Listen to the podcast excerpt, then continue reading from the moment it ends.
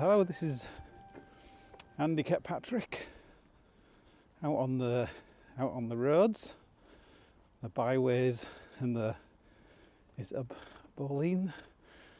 There's an Irish Irish name for little little tiny roads. Boleyn, the Boleens. Anyway, so I'm out. It's uh, it's very dark. There's no street lights here, so I've got my got my high vis on, got my Petzl head torch on, and I'm uh,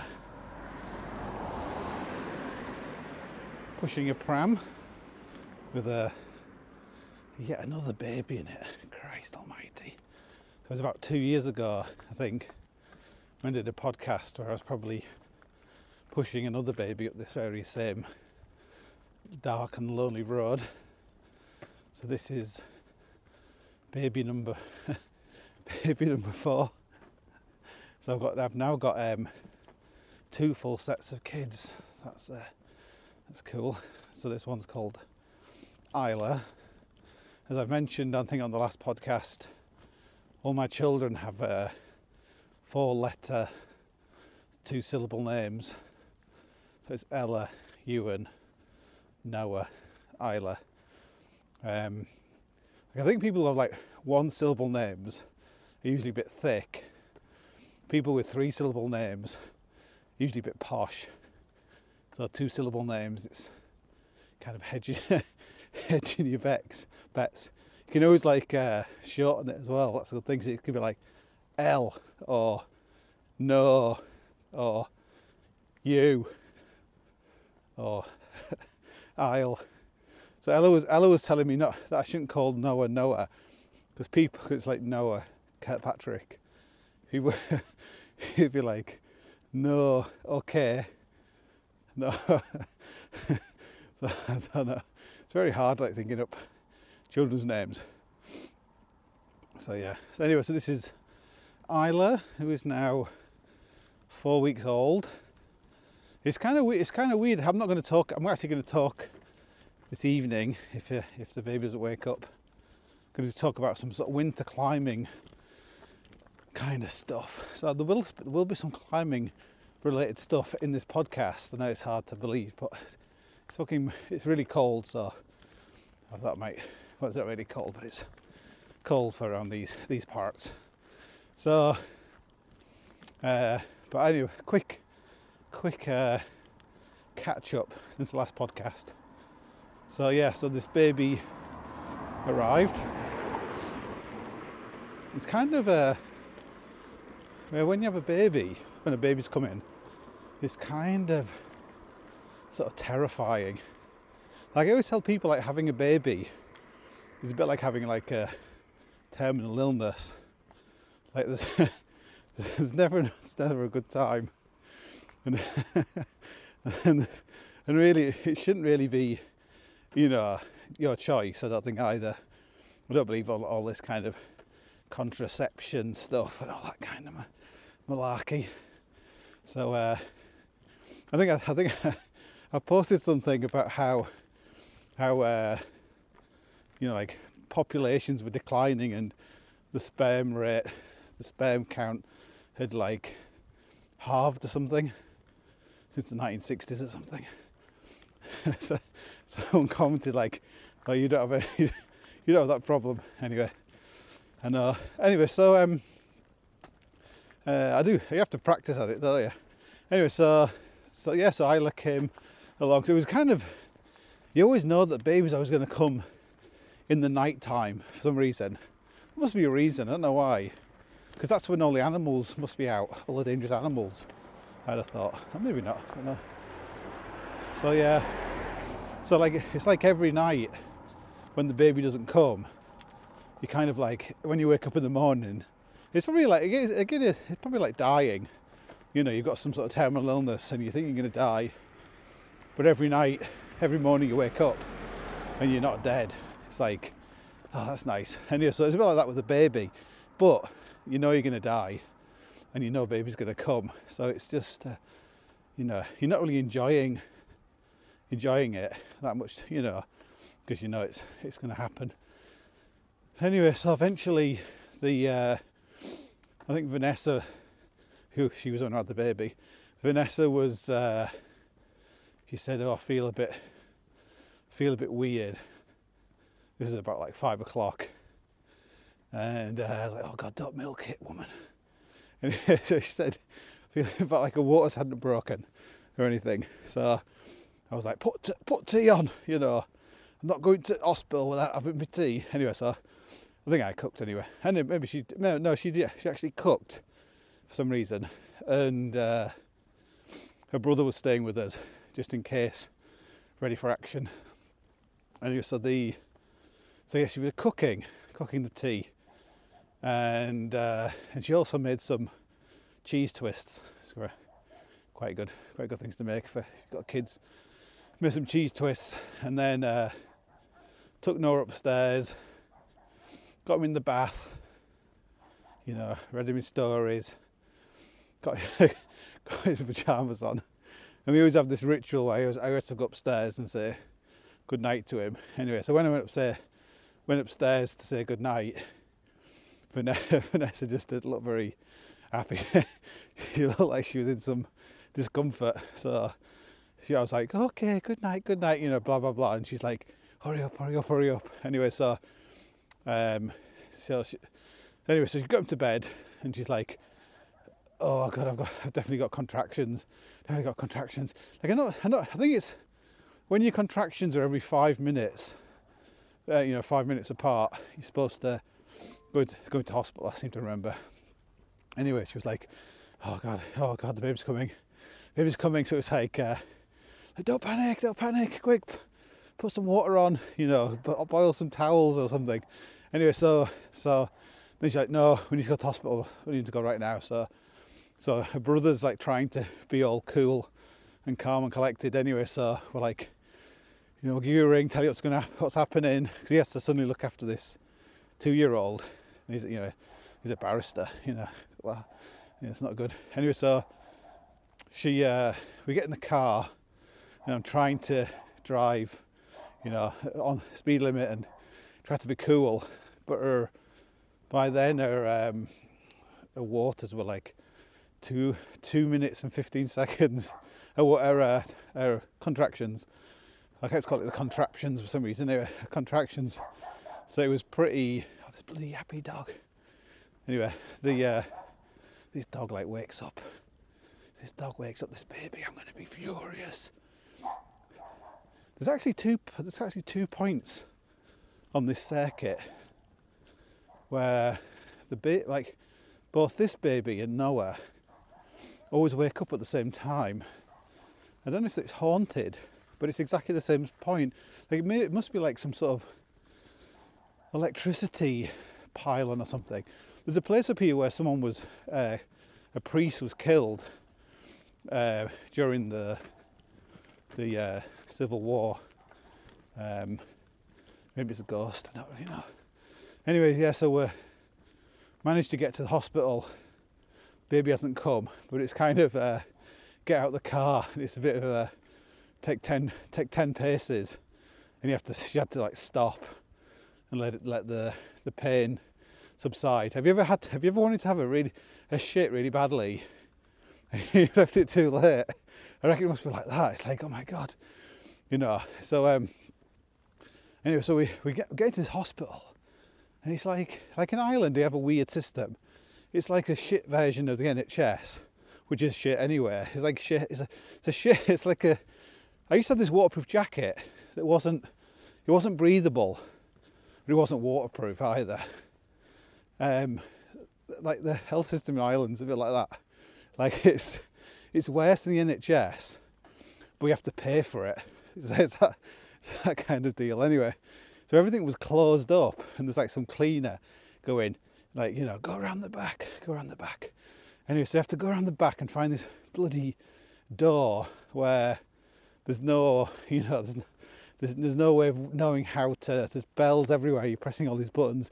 Like, let me in, my wife's having a baby. Anyway, so eventually some nurse wanders up and like, from, is walk, walk, walking into the hospital. She lets us in no signage whatsoever to find out. You just need a massive sign going, having a baby, go this way, having a heart attack, go, go this way. So, um, uh, if there's nothing really wrong with you, turn around. So anyway, so we're we uh, anyway we're just wandering around in the wrong place. But eventually, eventually, get get in, and uh, she's like, they're like, oh, how far are you, your contractions? She's like about two, about two minutes now, and like, all right, okay, well come and come and sit down. So we get, get into this room, and a water's water's break like in the room, so it's like there's like water everywhere, and everyone's like slipping in their crocs and stuff. It was like very funny. It wasn't funny for Vanessa because by now she was too late to have any, you know, put her on a tens machine or uh, have any kind of like pain relief. Basically, the baby was coming, so so yeah. I don't know if you've ever been been to a birth it is probably one of the most terrifying experiences. Like it would be it'd probably more be more I don't know, maybe it wouldn't be more terrifying if it was you having the baby. But there's this person you love with this thing inside them trying to get out that you also I don't know if you well you guess I guess you do you love it? I don't know you but you definitely you know, you definitely don't want it to die. You know, you you know you've almost um, put down like a down payment that you're to love it. you know, you know what it's to mean.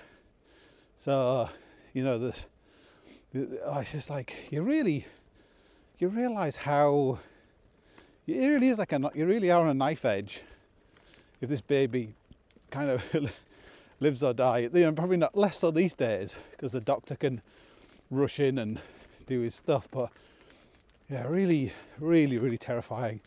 You'll feel like you're gonna cry, and oh god, it's like, you know, what do you do? What do you do? Anyway, by now Vanessa was like, you know, give me something, give me anything, like cut, it out of me, and all this kind of stuff. And you know, it's like, oh, and I do all, the, oh god, you know, you know, I know you watch people doing like weightlifting. You know, he's like tensing when they're when they're doing it. It's a bit like that when you just like, come on, push, push, push and it was yeah, it was it was kind of weird. You suddenly get to this, you can see probably more so when someone doesn't have any pain relief because really once you start having like pain relief you start losing your ability to do to do what's necessary really you know you really need to be fully in control of your of your body anyway but eventually you just sort of could see that Vanessa went into this kind of uh, space, you know, in this like into a place where the pain didn't really, you know, it was, you know, it didn't really mean anything. And uh, the midwife's like, "Come on, come on, it's going to be out. It's going to be out in the next five minutes." And you know, it's like really, really. There's really surreal bits where, like, oh, the head, the head's poking out, like you can feel the head. It's like, oh, I'm all right, I'm all right, thanks. And uh, anyway, all of a sudden this like baby, this baby like plops out, and uh, when the baby comes out, it basically looks like it's dead. It looks like it's this kind of like grey, misshapen, squished sort of thing, really. And you, uh, you know, like, I think the first time you see a baby, you think it must have died. It's like really horrible, and then slowly it starts kind of coming coming to life and starts, uh, you know, starts turning sort of white, and then it starts turning pink, and then then suddenly it starts crying, and and it kind of it's amazing how it kind of basically like latches on, so like breast that's breastfeeding, like almost like immediately. It's an absolute marvel. Anyway, so all the, all this took part took less than an hour for the baby to come, which is uh, God, the, oh God, the baby's awake. Come on, go back to sleep. Shh. So the, uh, I think the baby must think I'm talking to it. it's also, it's also about like one degree, so it's uh, quite cold. It's good for your skin though. I met some old. I met some old uh, guy out here. Um, that the Currans were like a family, and they had they had 16 kids. So the mother had 16 children, 12 boys, and uh, four girls.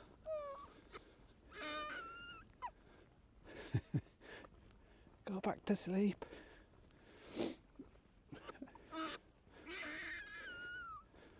Oh, I think I have to keep, I think I have to finish this podcast. Sorry. I'm gonna go into radio silence. Right, back again on the podcast. It's probably I probably recorded the first part of that podcast of this podcast about I think it was two months ago. So there's been been a bit of a gap. I did try to re- I did try to carry on earlier on, but I had a cold, so the, I did a podcast and it sounded terrible. So um, anyway, so I'm I'm back again. Sorry for the the long long delay. Uh, I was out I was out this morning actually pushing the pushing the pram, and the weather was so bad. Uh, I had to put a I put like a twenty kilo um, plate like from a from you know like weightlifting plate into the buggy, so the buggy wouldn't fly away in the wind. It was so bad. Like sometimes I'm like sometimes I'm laid in bed in the in the night and the and the weather's the weather's so bad. It's like it's almost like it's almost like a, a joke. It's like you've got to be you got to be joking. Like this is this is insane. Like the the rain, like just being crazy. So uh, I've been I, I've been going around for a last last month. I bought one of those picky up things. So I've been going around. I've been like picking up litter as I've been pushing this this this pram around. I'm basically doing about I'm probably doing three to four hours a day pushing this pram around, which is kind of getting in the way of doing anything else. And Uh, so I've been picking up this, picking up bottles and picking up. You begin. I've probably mentioned this in other podcasts, but the last time I did this was like it's probably two years ago. Well, a year and a bit ago.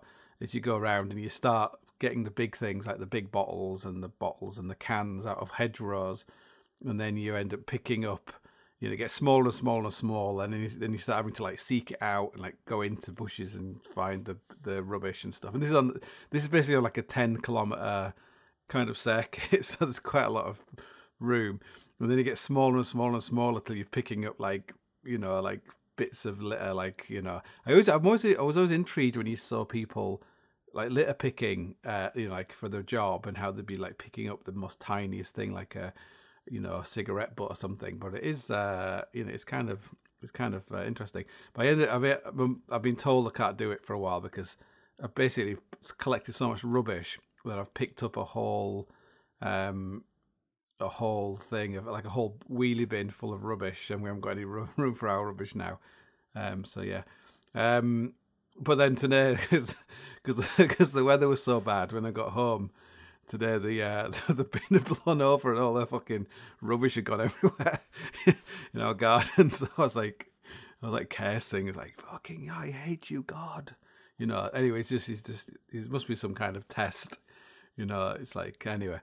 So yeah. So um, um uh. Have I got any any any news? Yeah, the the child is still still with us and everything else. That's good. Um, uh, yeah. So I should I should oh, can hear the wind. Anyway, I should uh, I should carry I should carry on. I think I, I think I did was oh, actually I wanted to have a I wanted to have a shout out. It's probably it's probably it's probably late now because it's it probably was a good shout out like a, a month ago.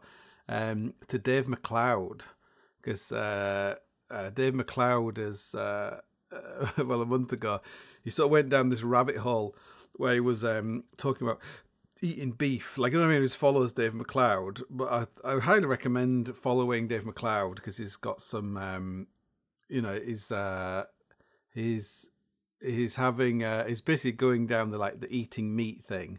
Because uh, Dave Dave did like a I think he did a degree in sports science and now he's done a degree in like sports nut oh no he's done like a a master's in sports nutrition or something, and so he's really completely gone into the eating meat kind of thing, and so that's kind of that's kind of now him he's become adjacent to the you know like uh uh you know cows are destroying the planet kind of uh kind of thing. So so he's um but he's been kind of brave. Like it's basically all based on data.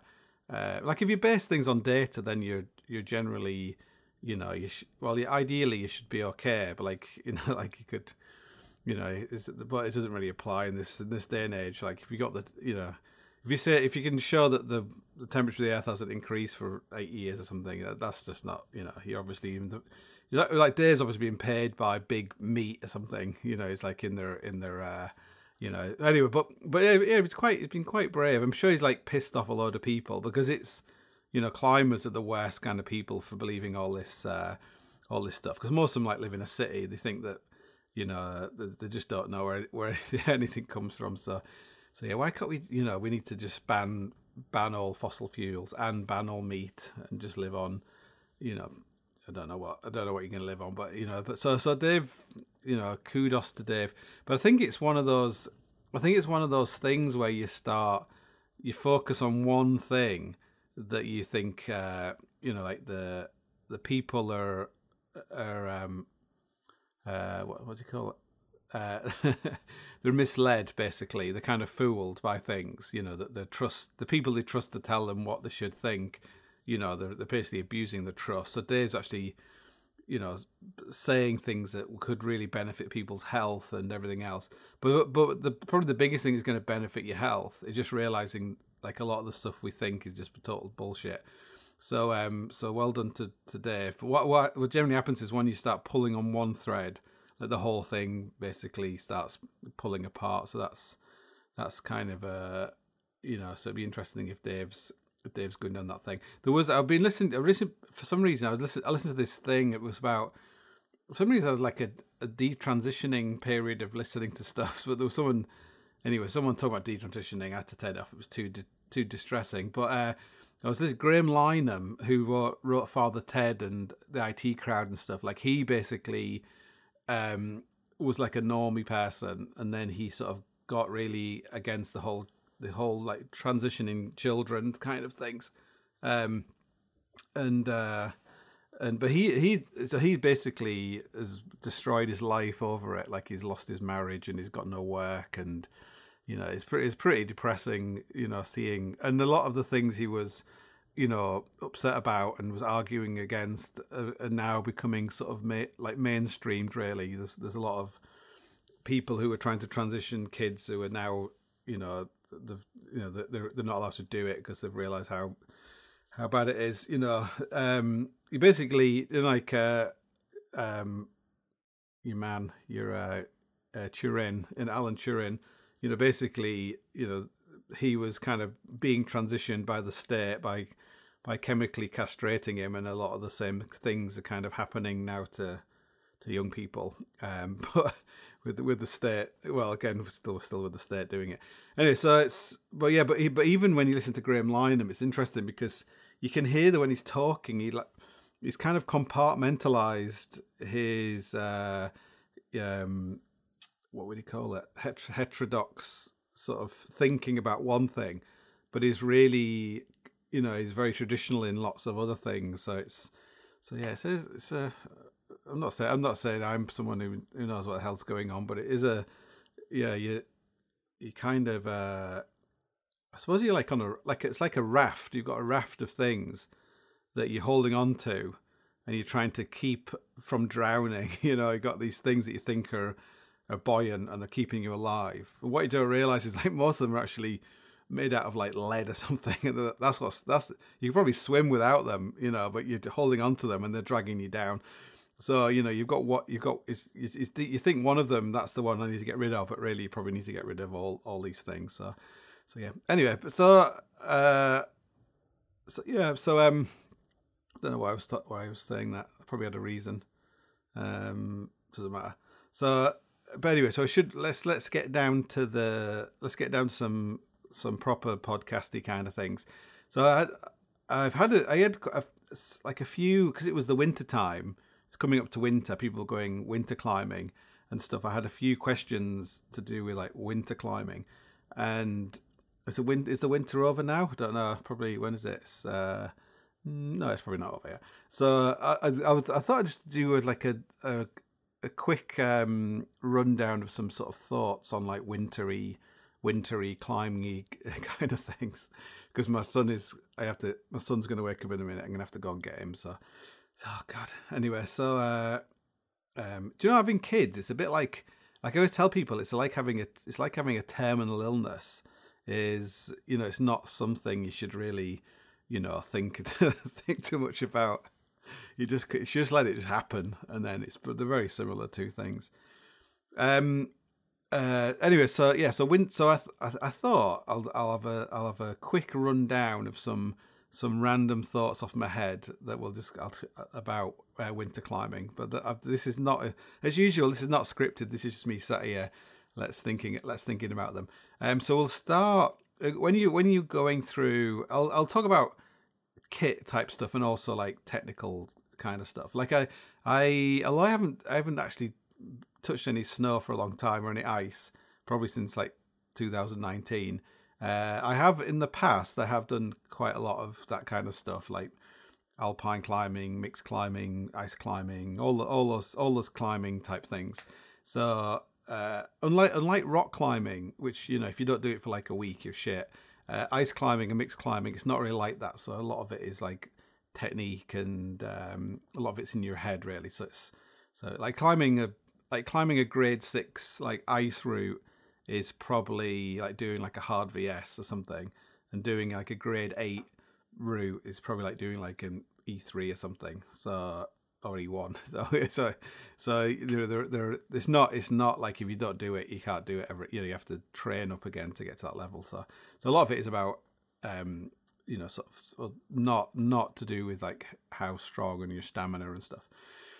So yeah, so let's start with the we'll we'll, we'll work on like technic technical kit kind of stuff. So if you let's start with the head, like your head. So uh, wear a helmet. That's that's good advice. Most people are going to be wearing a helmet. If you're doing um, like cascade kind of climbing, like if like probably for winter climbing, I can hear a baby crying. That's not that's the, that's a different baby. Uh, that's the one I'm not I'm not in charge of that baby. So if you if you're doing technical kind of climbing, no, if you're doing any winter climbing, really you should get like a, a hard helmet. You always want a hard helmet in winter. So you want a helmet with a with a hard shell to it. You don't want a polystyrene thin shelled helmet that'll disintegrate. So you don't you don't want uh what they, what is it what are they called now? Um anyway, do you know what I mean? You don't want like a poly you can have a one that's got a hard polycarbonate outer and then a polystyrene inner. We don't want one that's got like a very that's basically going to break apart the first time you get hit by a piece of ice or something. Um, and the same applies that if you fall down a thousand meter gully and you've got like a polystyrene helmet, the first thing your head strikes is going to disintegrate your helmet, and then the second thing your head strikes is going to disintegrate your head. So a lot of climbers will will have polystyrene style helmets because because they're that's what you want for rock climbing. Like if you when your head hits something when you're rock climbing, your head is more likely to hit something than something hit your head. Probably, you know, when you fall, the ropes behind your leg, you whack your head. You know, whatever you hit the ground, you whack your head. So, but for winter climbing, mountaineering, you really want like a hard helmet, and ideally, you want a helmet that's a combination of like hard polycarbonate is it polycarbonate? Plastic outer and polystyrene style inner really. So you get the you get the the best of both worlds. So you know so if you can do a lot of it wear two helmet. You know get if you're going to do a lot of rock climbing and winter climbing mountaineering then it is actually worth having two helmets. Um what else? About your head? Um make sure it's always worth having it's always, it's always worth having like you know, you always want like the best head torch you can have. Don't like don't get something super super lightweight. Uh, you're like being able to see where you are is a massive is a massive advantage. So well, sometimes um, sometimes not having a head torch is probably better. No, but you want you want a good helmet. You've got a good head torch that, that gives you a lot of distance, lasts a long time. Got bat, you know batteries batteries charged, and um, and instead of carrying a second battery, like more like some of them you can, the less and less ones now you'd have a second battery, uh, just carry a second head torch, uh, like a smaller head torch that you can use when the other ones, you know, are not working anymore or you've dropped it. Like it's very easy for a to lose a head torch winter climbing, uh, like the the can get knocked off by the snow or whatever. Um, uh, always put your head torch on before before it gets dark. That's good advice. Like you know, some people would like you don't want to climb with it on your helmet for most things uh, because you, it just gets in the way of everything. It'll it scratches on the rock and you can get slings and stuff caught on it. So, but always always put it on. You know, if it's going to get dark at like Harper's four, like you know, if you Harper's three, like put it on so you don't, you know, because it's always going to get dark when you're right on the crux or something, or you saying you can't, you can't, your rucksack's down below, and you can't. It's very hard to build a belay in the dark in the winter, you know, to work out what's where to put your gear and stuff. So yeah, have your head torch on. Make sure it's always charged up. Um, uh, what else? Goggles. Uh, yeah, always have goggles, but don't put them. Just save your goggles until you really, really need them, and you'll probably you'll know when you need them because uh, your eyes will be bleeding or something. So um, keep your goggles uh, protected. Put them in something soft and put them in something waterproof, and put them somewhere where they're not going to get broken. And when you put them on, um, when you put them on, put them on and don't take them off. So that's why the goggles are basically no good for for a lot of climbing. Not you, especially not in the UK. Uh, like really, you want you want to you, you want to use like if you put, if you ever put your goggles on to get to the route, then probably don't go because it, if it's that bad, then then don't go probably. You know, if you've got like a good hood on your jacket and good face protection, you should be able to get. In, you know, if the weather's not great, you should be able to get there without putting your goggles on. But when you're coming back down, you know, you often it might, it might be you come often coming out in really really bad weather, and that's when you want your goggles on. So you basically uh, clean all the snow off your face, any any dampness on your face. Try and dry your around your around your eyes, and then whip your goggles on. Uh, don't get any snow in them. Don't get anything in them. Uh, put them on. Put the put the strap around the back of your head. Um, ideally put it on put the, put it on with everything off your head so then once your goggles on then you can put your hood up like don't put it over the top of everything because every time you want to take your hood off you're going to have to expose your goggles so, uh, and then just keep them on until you know until you're down or something because it's the taking them on and off that basically makes them not work anymore they get snow in them and they steam up and everything else and um, but they're they're you know they're they're their best option, but they're not they're not ideal. Like if you go in skiing, you know, if you're in skiing, you can put your goggles on first thing in the morning, and you could probably leave them on apart from going in to have a cup of tea or something. You can leave them on all day, and they and they work fine. But with winter climbing, you know, you often be really really hot, sometimes really really cold. Uh, you'll they'll steam up. They'll, so it's you know it's uh it's they're, they're tricky things to do to deal with. Uh, what else on your face? Um, uh, um, yeah, being like when you when you're sort of navigating, when you're navigating, or when you're route finding on a route, like it can be it can be quite complicated. Um, that's why head torch is really good. But sometimes turning your head torch off is the best thing as well. Like if you if it's dark and you're coming down, or you're going up in the dark, or you're on the route and you can't work out where to go like sometimes just turning off your head torch for a, you know for like a you know a few seconds, a few minutes, and let your eyes be able to see. Because the thing, especially in winter, snow is very white and rock is generally black. So you can often see a lot better in the dark than you can see in the light. Like you might in the dark, if you turn your head torch off in the dark, you might actually be ma- able to make out a couloir or you know or where something splits off or something. So so yeah, being take it ten, 10, 10, 10 things on and off for a good idea. Um, I, you, it's good to be kind of aware, uh, like being able to listen as well, because often if you you can listen, you can hear where the wind. Well, yeah, you can hear where the wind's coming from. But also, you can hear like where the wind is blowing over the top of something. Uh, if you're trying to find the way down somewhere, you, you, you know, like you don't want to. You want, you know, if you've got your head like buried in a huge big jacket, it can be it can be disorientating to sort of tell where you're going.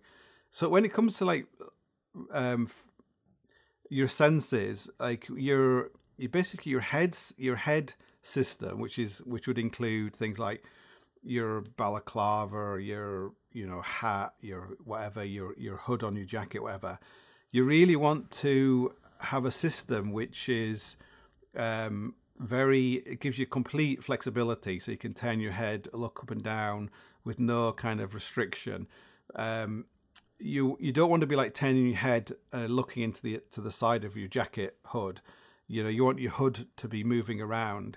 You like the worst thing you can get is where you're every time you look up and down. Often your balaclava, if you've got balaclava on, can be like start creeping and creeping. So your balaclava ends up keep coming comes down over your eyes, which is extremely annoying when, it, when you know on day five of this happening.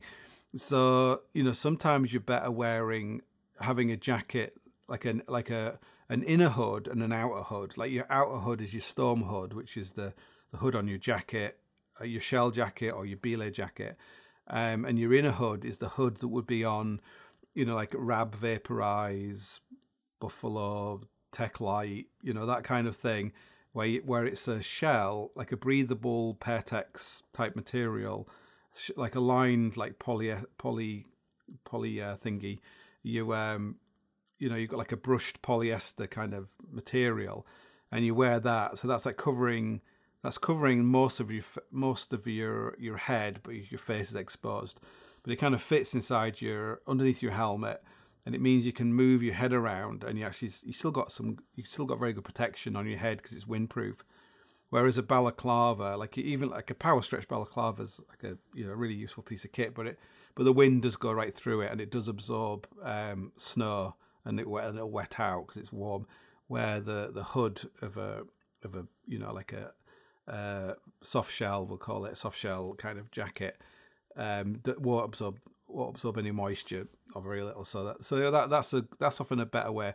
And then you do you have to protect your face and you know probably like a, a buff is still probably the best you know item of kit for that for that job unless you're in some like serious, seriously, you know, bad sort of weather, then you then have like two buffs.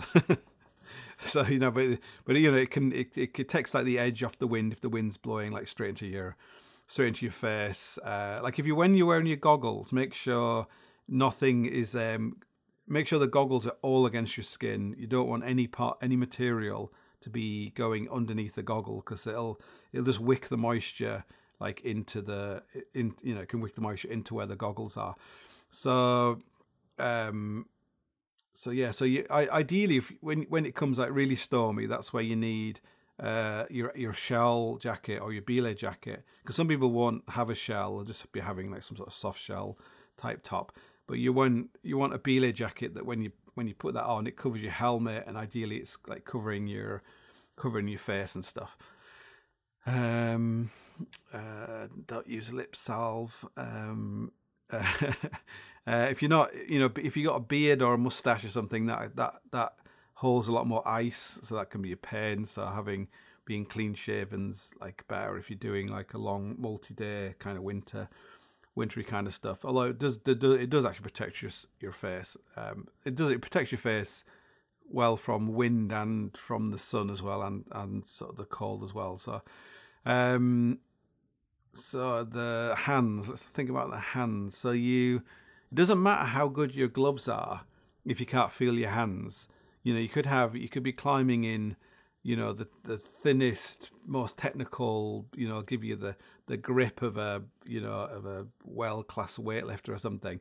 But it doesn't matter if your hands are so cold you can't feel them. So I I've always been a fan of uh, having warm hands in you know, like I, I I'm still quite a, a fan of of mittens because nothing is going to be warmer than a mitten, no matter how fancy or expensive your your gauntlet kind of gloves are. Um, you know, with fingers and stuff like ski style, ski style, black diamond kind of technical gloves. They're um, a they they wear really really quickly. They're also much more expensive, and I you know you you can't really take your hands in and out of them very easily. Where for for me, I know it's very old school. I still prefer um, climbing in like mitt in some sort of shelled mitten, mitten where you can take your your your hands out really really quickly, like instantly take your hands out, fiddle with something if you have to, then put your hands back in again, and away you go. Where when you're trying to fiddle with your big gauntlet gloves that are shoved up somewhere, you know they're they're heavy, they're bulky. Uh, like mittens don't take up that much space in your. If, when you you always want to carry some spare mittens and uh, yeah, so I'm I'm a I'm a, a, fan of, of that kind of style of uh, handwear. Like no matter what kind of climbing, like I find you can actually get away with a thinner mitten than you can a thinner glove. So even on like more technical climbing, like steep climbing, like ice climbing, I actually find it easier to be, um, you know, to to grip the ice axes with with those kind of gloves, unless it's very unless it's like super mild. And then if it's super mild, you don't really want to be uh, ice climbing anywhere. So, uh, but yeah, a lot of people. It's like you know, gloves are, are, are you know, but I've, I also tend to find that gloves get trashed really quickly. So I just don't really like. Um, I just think it's kind of wasteful to spend like 160 quid on a pair of gloves that you're either going to drop one of them or just going to wear out like very quickly. Depends what you're doing. You know, sometimes just getting really cheap leather gloves and treating them, you know, like soak them in Nikwax and stuff and put, you know, sort of Nikwax on them uh, is probably a, a better for technical climbing. Uh, there's a lot, you know, there's a lot of there's a lot of you know the um, the rubber kind of fisherman gloves. They're they they're they're cheap. They're really cheap, like twenty five quid or something. They're they're really worth what we're playing. We're playing around with, and uh, yeah, I think often instead of like trying to trying to spend more money to get something better, you might be better just to spend less money find something that's just as good. So that's that was you know that was i i would recommend that. Um uh, hands yeah what watch wise i've a you know always need a watch a watch with an alarm. Get something that's like you know like it's nice to have a garmin watch and those kind of things but um uh, the, I like I, I I quite like like very thick like really very small watches like a Casio like those watches you had when you were a school kid I quite like those kind of watches because they don't get in the way around your around your wrist. They're not in. Um, like often it's quite hard to, to, to pull your pull your uh, jacket back to look at your watch if your watch is too big. So a small watch is easier to easier to to look at really. And uh, uh, although the the Garmin watches are good in that you you you know you can use them to navigate back to somewhere, which is you know if you haven't got a GPS, having a GPS watch is is kind of uh, is kind of handy, but it's always it's always kind of um, kind of limited. So let, next you should think about feet. So again, I'm like I'm old school. I quite, I quite like having warm feet. So again, you could have the most technically advanced boots on the planet, but if you got if your feet are like blocks of ice, then it's not going to do you any good. So I'm still for winter climbing. I'm still a big fan of either um, sort of double boots. Like I, I would, I would generally wear the same. Boot. If I was going to climb like in Alaska in winter, I'd probably wear the same boots like in Scotland in winter or ice climbing because you know it's it's all it's all the same. It's all the same thing really, and just get used to climbing in boots which are like probably you know a bit half a kilo too heavy or something. Um, you know, like in the last, you know, climbing in like the greater ranges, you might be, you could be climbing routes that are just as hard as, as you be climbing in Scotland or in Norway or somewhere. But like single, it depends how, like I don't have great circulation in my feet, so maybe that's why. But some people seem to, you know, some people are now using, you know, like single, single, you know, layer, you know, sort of boots, like summer, summer alpine boots, like uh, in winter but with like heated socks. But you know, you you just I wouldn't want to I wouldn't want to put my like you know a multi-day route. Like I know people, I know someone recently who lost the, all the toes on their foot from um I don't think it was definitely one foot that lost all the toes. I think maybe it was both feet lost all the toes from wearing they I think they were actually they were double layer winter boots, but they weren't the warmest you could get, and also they'd fit them too tight. So they're basically taken their, you know, like cragging style idea of what would be a, you know, winter boot, and they're just taking it on like an Alaskan gnarly, you know, multi-day climb, and they end up losing all their toes because of it. So there is, um, you know, like if you're wearing, if you're wearing like, if you want to wear like your single layer boots, and you, you feel like they work best for you because they are they are easy to climbing, much they're much lighter and everything else. Then just make sure you like a you've got a good sort of sock system. Um, like a good thing to, a good thing to look at. Like if you're not gonna if you're not gonna um, and if you're not gonna if you're gonna do if you want to do like a multi you know an extended route in like single layer boots single leather boots then you you you really want to look into like vapor barrier socks because a lot most of insul most of the insulation like, anything that says like Thinsulate that's just bullshit. That's just marketing bullshit. Doesn't make Thinsulate is basically just shit. Not shit but it's just nothing to it's nothing really. So you know most insulation is going to come from your your uh, your your sock system. So you need a you know you need a really good like sock system. So on a multi-day route you'd want to use like a some kind of vapor barrier some kind of vapor barrier sock. But for like day routes, if you've got like a long approach, what you know probably the ideal thing is is you walk in and you have a spare pair of spare set of socks. Maybe you'll have like an inner sock and an outer sock, but you you know just just change change your socks when you get to the climb, and uh, that, that's probably going to give you much warmer uh, feet really. Now, one thing worth looking into is uh, is, is I think it's called a it's basically called, it's like a mesh insole. I think you probably have to look on some sort of Barmy Army website for these, but they're they're made out of plastic and they're probably a little bit thicker than a standard insole, but they're like a multi multi-angled uh, mesh. What do they call it? A waffle insole, and it's basically made out of hard plastic, which sounds uncomfortable, but what it is is that it creates like an actual dead air space underneath your foot. So any moisture that would just be you know when you you know the, often the tops of your socks can feel quite dry. Well they won't be dry but they'll, they'll look quite dry where the bottoms of your socks because that's actually just pressing against a plastic you know like a non-breathable you know sort of um, insole is they can be very very wet and that's where you're going to get a lot of heat loss is, from that area. So the, these are originally designed i think for jungle for jungles because they allowed the moisture in the sock to kind of um, escape into this insole, into this cavity, and then it would it would drain out somewhere. You have drain holes in your shoes or something.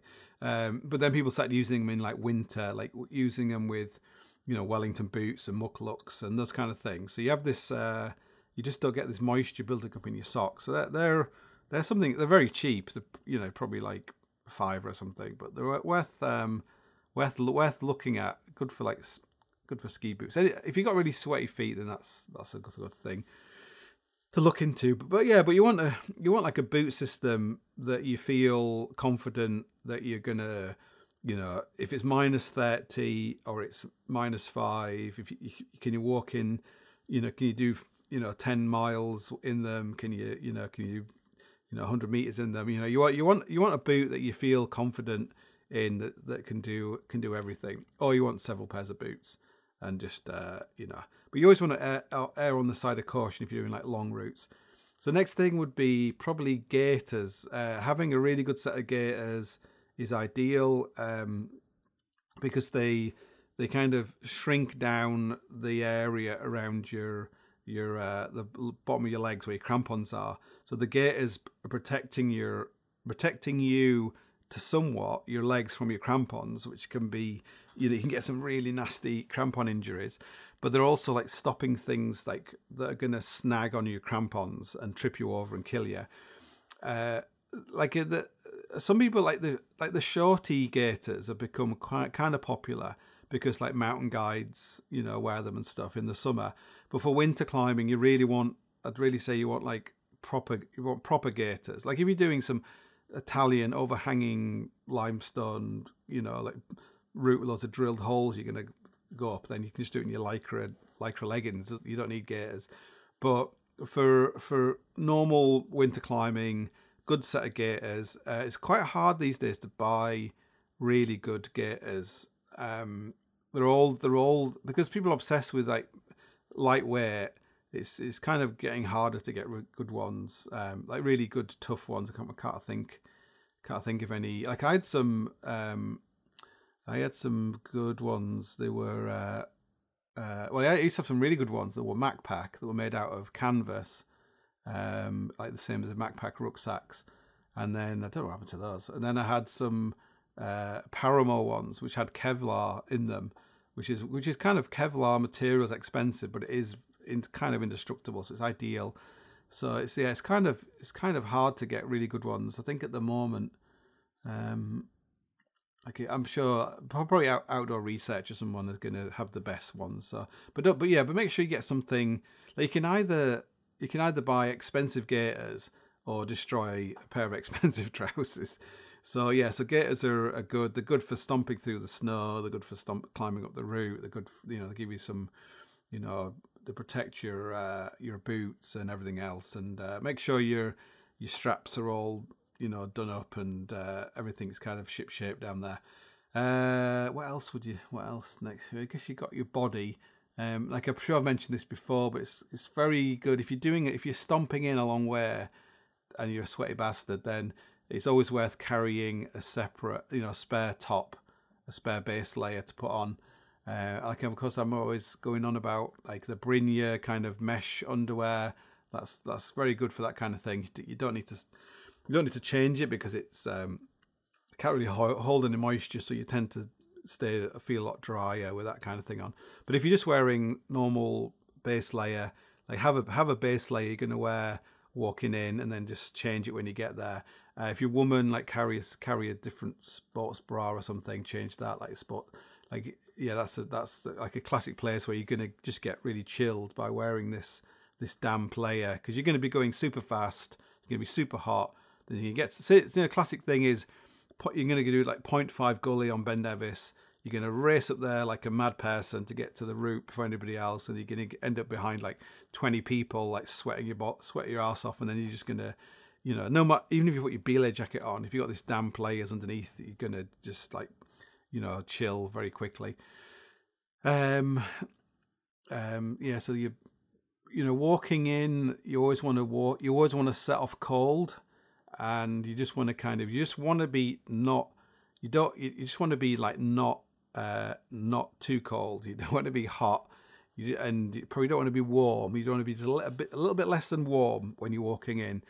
So, you know, more, a lot of people are going to walk in in their. Uh, they probably if they've got sort of Gore-Tex shell, they're going to probably wear that on the bottom. So you know, if the cloth, if you wear like your base layer and your shell over the top of it, and you can vent that off, that's going to work um, quite well. If you can avoid wearing your shell, that's even better.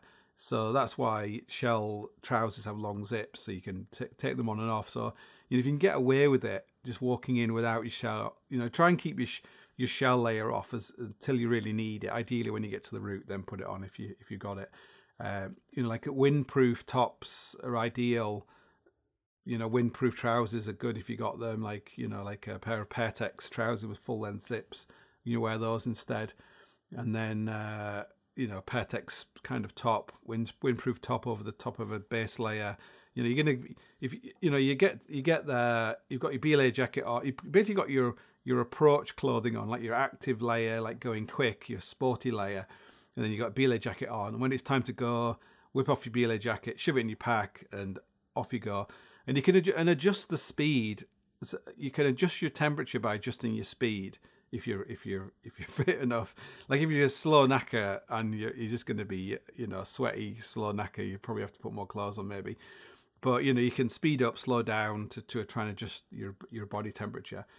And then when you when you get there, like the it's very important the clothes you wear. Like it like winter climbing and ice climbing is very it can be very, very physical. In some ways, it can be more physical than rock climbing because often rock climbing is like, is it one dimensional? Like it's just a flat something, a flat piece of rock with a crack in it or whatever, you're climbing up at it. Where sometimes, um, you know, winter climbing can often be a lot more engaged where you're having to sort of do the splits up something or kind of, you know, ride up some piece of snow like a horse or something or you know digging digging through stuff. Like it's a lot more it can be a lot more physical than winter than summer climbing but also at the same time you've got all these clothes on. So a you want a system where you have got very good flexibility. Um, so that's why a lot of people like like gilet kind of you know jackets because it, they get more flexibility in their arms and uh, so you want to basically like have a layer that that it's going to keep you comfortable when you're moving, and it's not restrictive, and that applies to your your shell your shell layer. Like that's one reason why the kind of soft shell kind of idea is so good in wintertime because you don't have this big heavy shell jacket, you know, that's kind of can often be a little bit constrictive. Um, so you so you you know you want like a, a clothing system that's that's good for for for moving, like being gymnastic. So like you know like stretchy you know stretchy bottoms, stretchy you know you know things that aren't too heavy, um, but things aren't too hot uh, either. And then you know then as soon as you stop, you know the the first thing you should do when you stop is put on your belay jacket and you know try and retain that. Uh, ideally, it should be like you always want like a dry heat in your body. So you want a system where you don't have like a wet heat, and you're going to get a wet heat by wearing too many clothes or layers that don't deal with the sweat very well, or when you you know. So it's a it's a it's a it's a tricky uh, it's a, not an easy thing to, to, to do but the but the more you the more you climb the more you're going to learn how you're going to know what what to you know what to put on or to adjust you know like so when i you know like some days i can i can be out pushing this pram this is all this is all i got reference at the moment know, and i might have um so i might have a uh, uh so i might have like a woolly like a base layer like a wool base layer top and then I've got like a, a Swanndri top, which is like another wool. I don't know if you know what a Swanndri top is. It's like a Oh, you get, there's like a it's like a is it a bush shirt? A ranger shirt it's called. It's like a it's just like a thick, you know, like itchy wool shirt with like um like a half zip. So I might have that on, and then I might have like a um what do they call it? Uh, a roby, not a roby. What's it called? It's called a um. You know, people go swimming and they wear this. It's basically like a buffalo jacket, but it's like really long. It goes past your knees, and uh, it's got a full length zip. It's like for some reason it's camouflage with like pink. It's not mine. It's my wife's. So uh, you know I'll put that on because that's ideal for around here because it's like having a a jacket that goes down past your knees and it's massive. So so I've got I've got enough stuff on that I would be you know I could probably climb you know like uh, K two in winter in it. And, you know I've got so many clothes on, but I just I just adjust my speed pushing this pram. so I can, you know, if I'm getting too hot, I'll just like slow down. You know, it's, it's that kind of that kind of ideal, or I could just take something off. But um, yeah, so the so the clothing is uh, is um, is uh, important, um, but like it, you always want to reverse things though. You want to focus more on your base layer, you know, and then then then a little bit less on your mid layers, and then even less on your outer layers. Like you, you know, the you know your base layers is is where where a lot of the comfort action is going on, and the other layers are kind of less, you know, kind of less important. Um, um, what else? Gear like when you you're uh, for winter climbing, you really want like for rock climbing you can you can get away with just clipping anything on your harness wherever you want, and you generally can you know you, you'll start with it like perfectly racked and then you'll just you'll just just bang it anywhere as, you, as you're climbing up but winter climbing you need to have a like an absolutely rock solid system because g- generally you're going to end up in a position where you know you you've got you know you can't get let go of it with your right hand and your ice screw is on your right hand side and you can't you you can't reach around because your rucksack's in the way and blah blah blah. So you want like a really good system that uh, allows you to to get the gear you need when you need it. And your rack, you know, your rack can sometimes you might have like 16 ice screws, and other times you might have 16 ice screws and a whole rack of big wall rack of gear, like double sets of nuts, blah blah blah. And you can have like you know winter climbing, you can just have these like massive racks of gear. Uh, like I am a I am a f- still a fan of like the bandoliers, having about two bandoliers or two slings, and when if the route's like not if the route is like not very steep, you don't want bandoliers because all the gear will just like hang down in front of your feet when you're climbing and you can't see your feet, which is a which is a dangerous and a pain. Um, and if you but if you're on a route that's not super steep, then you don't need that much gear. You can get away with like half a set of wires, you know, some slings, whatever. Um, and as it gets more vertical, and you start needing like more gear. Probably when it gets overhanging, you need less gear because it's probably got bolts in it or something. So, you know, you need a you need like a, a way of being able to look down and ideally see the majority of your rack, the, the rack you might need. So if you got say it's like a chest, like I've, I've often worn like a chest harness, like a big wall kind of chest harness, because I quite like being able to have all the all the gear like in front of me almost, so I can see where it is. And I've also tried the system where you put your your ice screws across the front of your body, a bit like uh, you know, like Vietnamese soldier kind of ammo pouches on your chest, like a chest sling. I actually quite like that for ice climbing because you know you're trying you're not trying to reach behind you blindly to to to get this ice screw off, and often you'll like the the ice clipper clips are great, the plastic ones for unclipping them off, but you know you're it's ideally you want to be able to see where they are because otherwise they're very easy to to end up knocking one off or you know like the ice ice screws do seem to get dropped quite easily so yes i quite like those like the tube system i don't know if Grivel even make that anymore but i kind of took the, the Grivel tubes and i kind of sewed them sewed them onto something so i could attach them to the, across the front of my chest which is probably probably looks a bit weird but i, I, I kind of quite liked it um and uh, yeah, it, things have got a lot easier since you now have like loose, leashless ice axes. Like ice climbing and mixed climbing is like way, way, way, way, way easier. Now you don't have to, to deal with like r- like leashes attached to your wrist and stuff. So it makes it easier to to get gear and everything else. But even so, you want like a really like you always want to developing your developing a system. Um, like maybe you've got two sets of wires. You don't need both sets of wires where you can see them. Like one set of wire wires can be around the back. Um, uh, like always, one one reason for lifting your your gear up high on your body is that the there's a bigger chance of you catching your gear on your crampons. So if you if you're like squatting down in some weird position on the route, and it's quite easy for your a nut or something to get caught on your crampon, and then you kind of get stuck in this squat position. But you um, you know everything needs to be squared away everything needs to be tidy and nothing needs to be nothing wants to be hanging down too far now the biggest culprit of that is probably like your mittens uh, or your or your prusik loops which you're going to catch on your crampons when you're when you're in a funny like squat position so a, a squat position is like imagine you're ice climbing and you get like a, a boss of ice you can often like sort of kind of squat on it and then you can have a you can have you can have a, like a little rest or something but then if you try and stand up and you're your mitts are now attached to the the bungee on your mitts are now attached to your crampons. Your you know it can be it can be comical. Um, yes, if you if you are carrying mitts on your harness, uh, ideally you want you always ideally you want to have all that kind of stuff like in a bag, in a little rucksack or something, uh, like a little cragging rucksack or something. Like the leader can have a small rucksack and the second can have you know have a slightly bigger rucksack.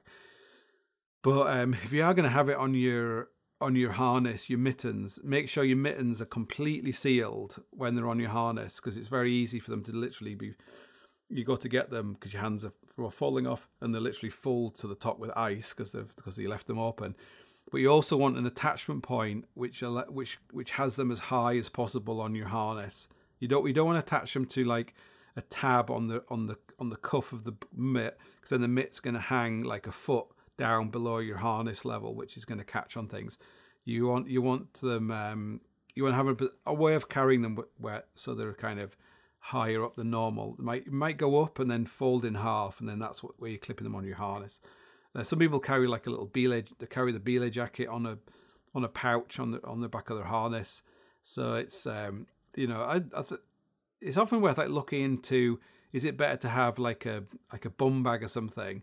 uh, or even like a big chalk bag and try and you know that that kind of system something that's actually robust and you can move it around because if you've got like a, a bum bag or a chalk bag kind of system is then if you're like going to a chimney you can whip the thing to the side which has got your mitts and your you know that that kind of that kind of thing i think there's like there's a lot of you can you can you can you can overthink these things but there uh I think there are probably better ways than having. Yeah, I've, I've seen people climbing and they've got like their their their jacket in some you know like you know ten liter stuff sack and it's just hanging around down down the back of their, you know, it's like hanging around near their near their uh, knees or something. You know, they're climbing up like they've got like their hemorrhoids or something. So it's it's good to just keep all that sort of keep all that sort of tidy around there.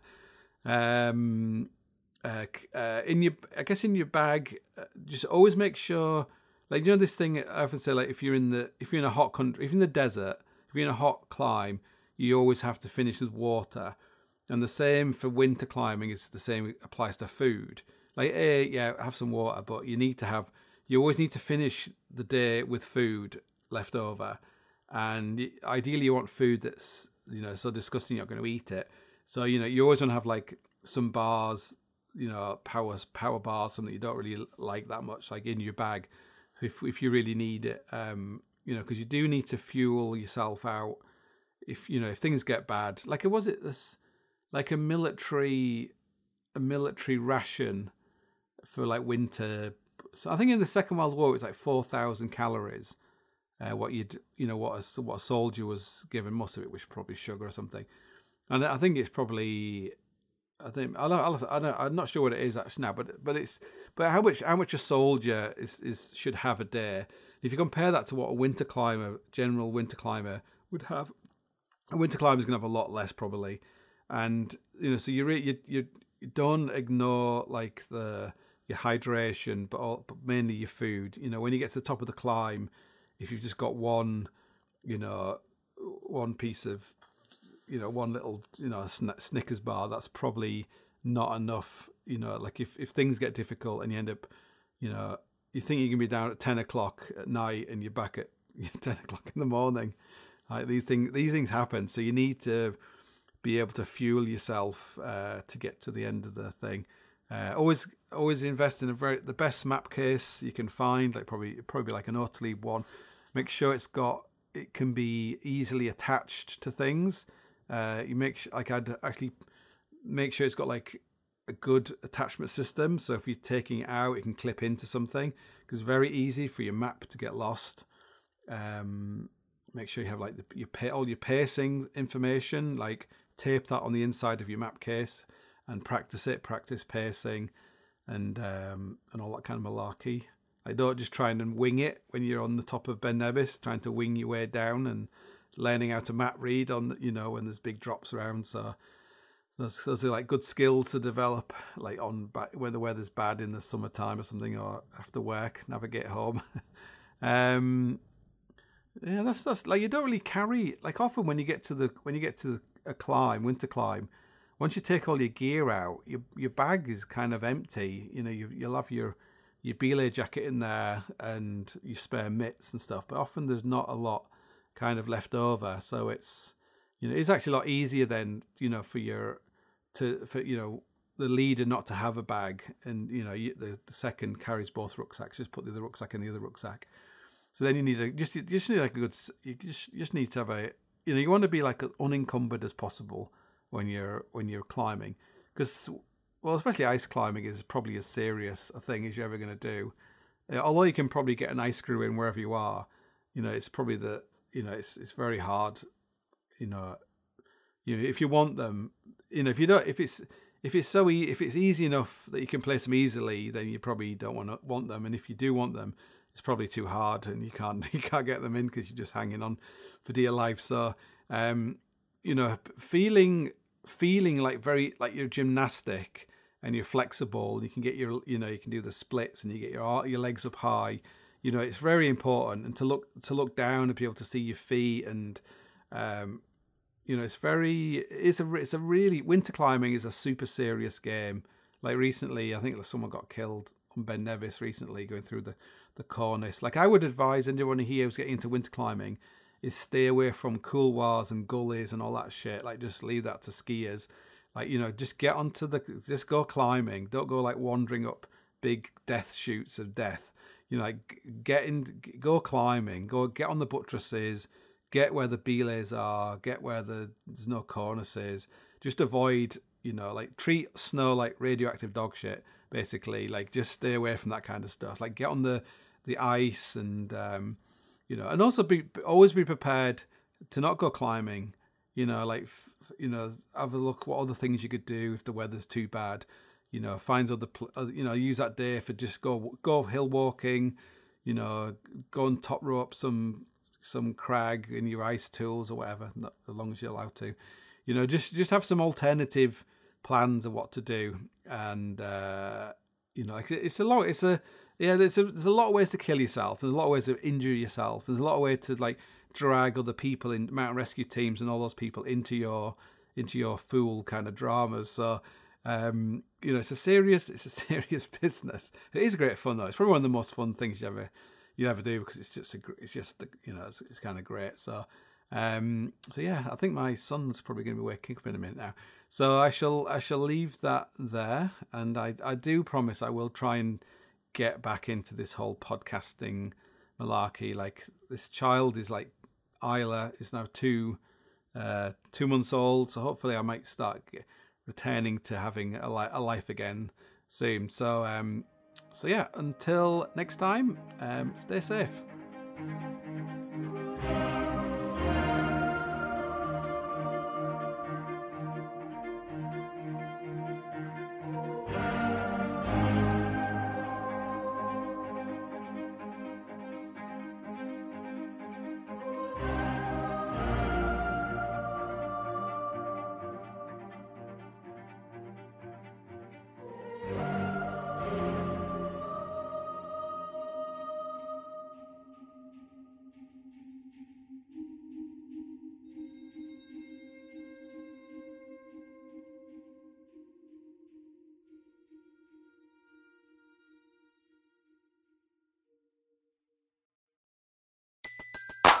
Everybody in your crew identifies as either Big Mac Burger, McNuggets, or McCrispy Sandwich. But you're the filet fish Sandwich all day. That crispy fish, that savory tartar sauce, that melty cheese, that pillowy bun. Yeah, you get it. Every time. And if you love the Filet-O-Fish, right now you can catch two of the classics you love for just $6. Limited time only. Price and participation may vary. Cannot be combined with any other offer. Single item at regular price. Ba da ba ba ba.